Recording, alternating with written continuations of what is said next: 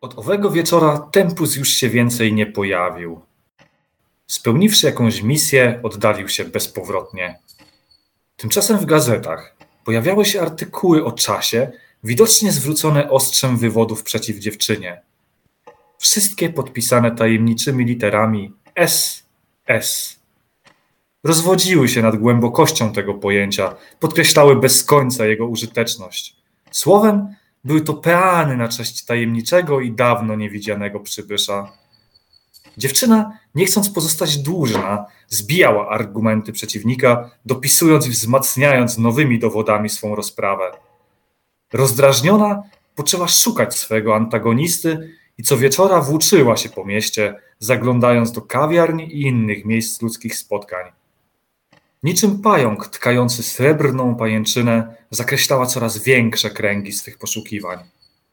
Raz zimą, wróciwszy z długiej przechadzki po poznanej już okolicy, zrzuciwszy palto mokre od śniegu na podłogę salonu, zasiadła w swym startym przez czas fotelu i oddała się rozmyślaniom. Poznałam już kilku profesorów, kilku studiujących filozofów, z jaki tuzin przeróżnego rodzaju dziwaków i oryginałów, lecz z każdej z prowadzonych z nimi dysput wychodziłam niezadowolona. Nie, to nie był żaden z nich.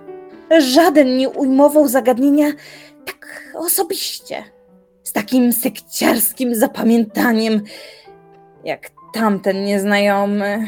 Ach, wpadłam na fałszywy tor. Spacery i rozmyślania trwały. Podczas samotnych przechadzek wśród kamienic nie raz, nie dwa, z okien obserwowały dziewczynę suchotnicze, blade twarze, rozczochrane głowy starych wiedźm, patrzące swymi kaprawymi, zakisłymi oczyma starców. Spacerom wtórowały skrzekliwe odgłosy klaksonów automobili i żelazne dźwięki tramwajów sunących po rdzewiejących torach. Skrawki wieczornego nieba coraz rzadziej poorane były dymami kominów. Codzienne podróże przestawały być ekscytujące i marniały wraz z mijającym czasem. Nic nie wskazywało na to, by udało jej się odnaleźć dawnego gościa. Pewnej jesieni, powielając swą codzienną trasę opuszczonymi uliczkami rozrastającego się miasta, dźwięk ostro hamującego samochodu wyrwał ją z rozmyślań i skierował wzrok w stronę zbliżającego się wypadku. Rozkojarzone oczy natrafiły na zieloną wywieszkę, szyld o dużych, wypłowiałych literach, formułujących się w czyjeś nazwisko. Saturnin Sektor, zegarmistrz. Oczywiście. To on. Znalazłam nareszcie. Tak wtedy nazywa się mój przeciwnik i jest zegarmistrzem. Och, dziwię się tylko, że dotąd na to nie wpadłam. Nazwisko tak mi skądś znane, tak bliskie. Tyle mówi o sobie Saturnin. Czyż imię to nie narzuca od razu wizji starca z kosą i klepsydrą? Symbolizm oczywisty. A nazwisko sektor, że taki siekający, rozdrabniający na części cząsteczki, odcinki ileż ukrytej autoironii w tym przezwisku. Wszak zniekształcił cudowność trwania na rzeczy matematycznej abstrakcji, posiekał płynną, niepodzielną falę życia na bezlik martwych odcinków sektor. Sektor. Symbol lat, miesięcy, dni, godzin, minut i sekund. Zamknął w dwóch wyrazach całą swoją kłamliwą, przeczącą istocie bytu działalność. Niebezpieczny człowiek. Symbol. Dlatego należy wykreślić z pamięci żyjących to imię i zastąpić moim. Moim? Co za szczególna myśl. Moje nazwisko. Moje nazwisko. Y, Jak się właściwie nazywam? Jak się nazywam? Nie mogę sobie przypomnieć. To, to śmieszne. To arcyśmieszne. To upokarzające. Zapomniałam zupełnie, zapomniałam jak się nazywam. Jestem bezimienna. Tak, bezimienna. jak fala w łonie oceanu. Wiecznie wędrowna, wiecznie się w drugą przelewająca drugą falę siostrzyce. Dziewczyna stała nieruchomo dłuższą chwilę, wpatrując się zamyślona w zielony szyld. Ludzie mijający ją początkowo nie zwracali na nią uwagi, lecz z biegiem chwil każdy kolejny przechodzień wpatrywał się odrobinę dłużej w jej pogrążone w wewnętrznej rozmowie oczy. Ciche solidokwium kontrastowało z powoli zamierającym na ulicy życiem. Bezimienna, ustaliwszy ze sobą wszystkie przyszłe kroki, otworzyła zegarmistrzowskie drzwi. Powitał ją zaciszny stary pokój, szemrzący pogwarem zegarów. Było ich wiele, bez liku. Czarne z hebanu, pełzające po ścianach niby wielkie żuki, okrągłe, staroświeckie na kolumienkach z kości słoniowej, dziwaczne, barokowe z interiorów dawnej Francji, figlarne, głośno tykające budziki. Na krzesełku, pochylony nad jakimś zegarem, siedział on, mistrz czasomiarów. Poprzez pył wirujący w snopie promieni słonecznych, które wpadały skośnie przez okno, dostrzegła jego twarz. Siwa, starcza głowa, ryże faworyty, ostre sępie rysy. Zegarmistrz podniósł jasne i przenikliwe oczy ku dziewczynie, po czym na jego twarzy wykwitł dziwny, tajemniczy uśmiech. Rozbroił on dziewczynę. Na moment zapomniała nawet, dlaczego do niego przyszła.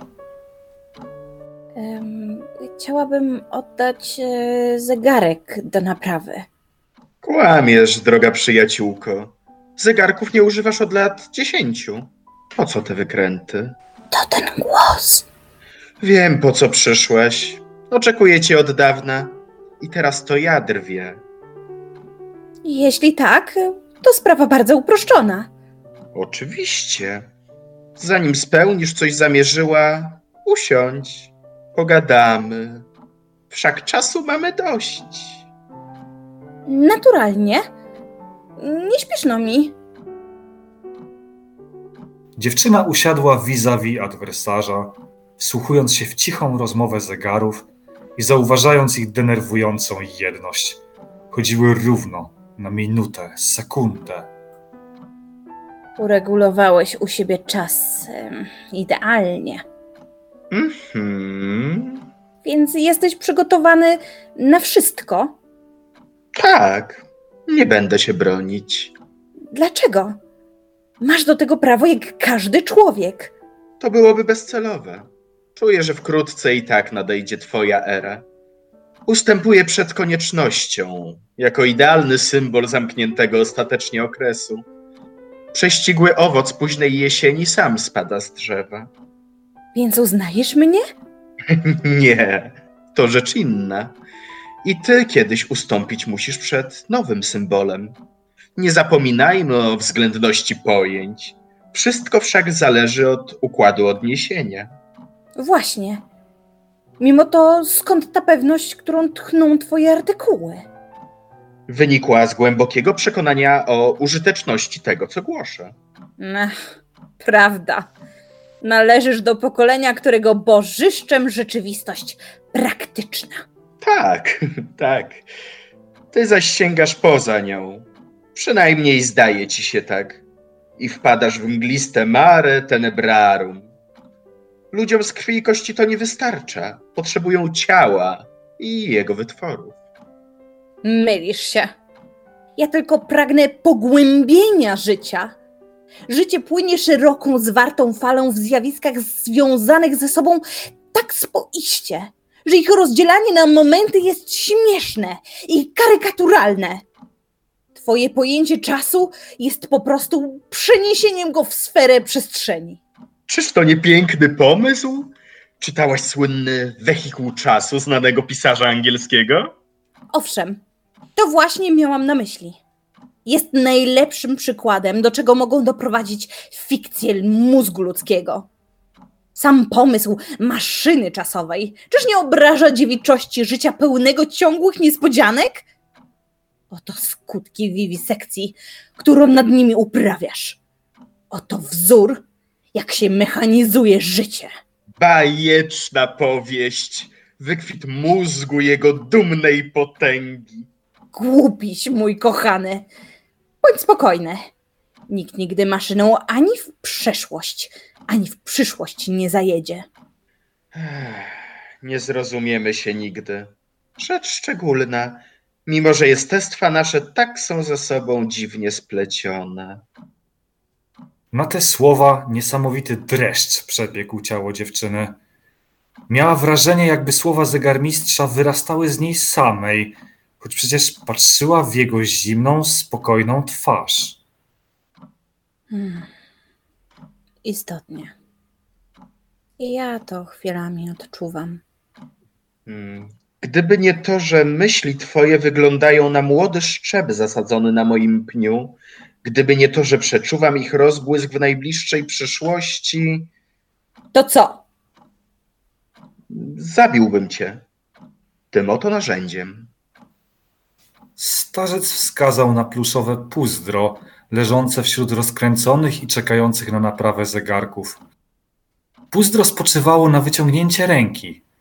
Zegarmistrz ostrożnie sięgnął po nie, otworzył i wydobył cudnej roboty puginał z rękojeścią z kości słoniowej. Przysunął ostrze bliżej swojej twarzy, przyglądając mu się z satysfakcją, po czym uśmiechnął się do dziewczyny. Wzbudziło to w niej i tak narastający niepokój. Powoli zaczęła odsuwać swe krzesło od stołu, lecz zobaczywszy, że mężczyzna odkłada nóż na stół ich dzielący, uspokoiła się. Puginał spoczywał między nimi, niemo czekając na którąś z dłoni. Tymczasem role wypadną odwrotnie. Tobie przypadnie ta czynna, agresywniejsza, bo przezwyciężyłaś mnie w sobie. Teraz odejdź. Chcę spisać jeszcze mą ostatnią wolę. Przyjdziesz dziś wieczorem. Dziewczyna wstała, ostrożnie obserwując zegarmistrza. Już chciała się zbliżyć do drzwi wejściowych, gdy zatrzymał ją głos gospodarza. Odwróciła się wolno i zauważyła w jego ręku metaliczną stal ostrza. Weź to na pamiątkę ode mnie. Przekażesz to kiedyś swemu następcy. Nie będzie takiego. Zwykły przechodzień nie zwróciłby uwagi na wychodzącą z pracowni zegarmistrza dziewczynę. Wyszła bowiem krokiem pewnym i energicznym. Z cichej rozmowy zegarów wstąpiła w świat pełen chropowatych dźwięków samochodów, wir tańczących jesiennych liści oraz wilgotny zapach od dawna stojących kałuż. W tej scenografii z łatwością pokonała drogę do domu, w głowie układając sobie wieczorne plany. Kwadrans przed godziną 11 w nocy, gdy halogenowe latarnie rozświetlały sznur śpiących na chodnikach samochodów, dziewczyna wstąpiła po raz ostatni do pracowni Saturnina sektora.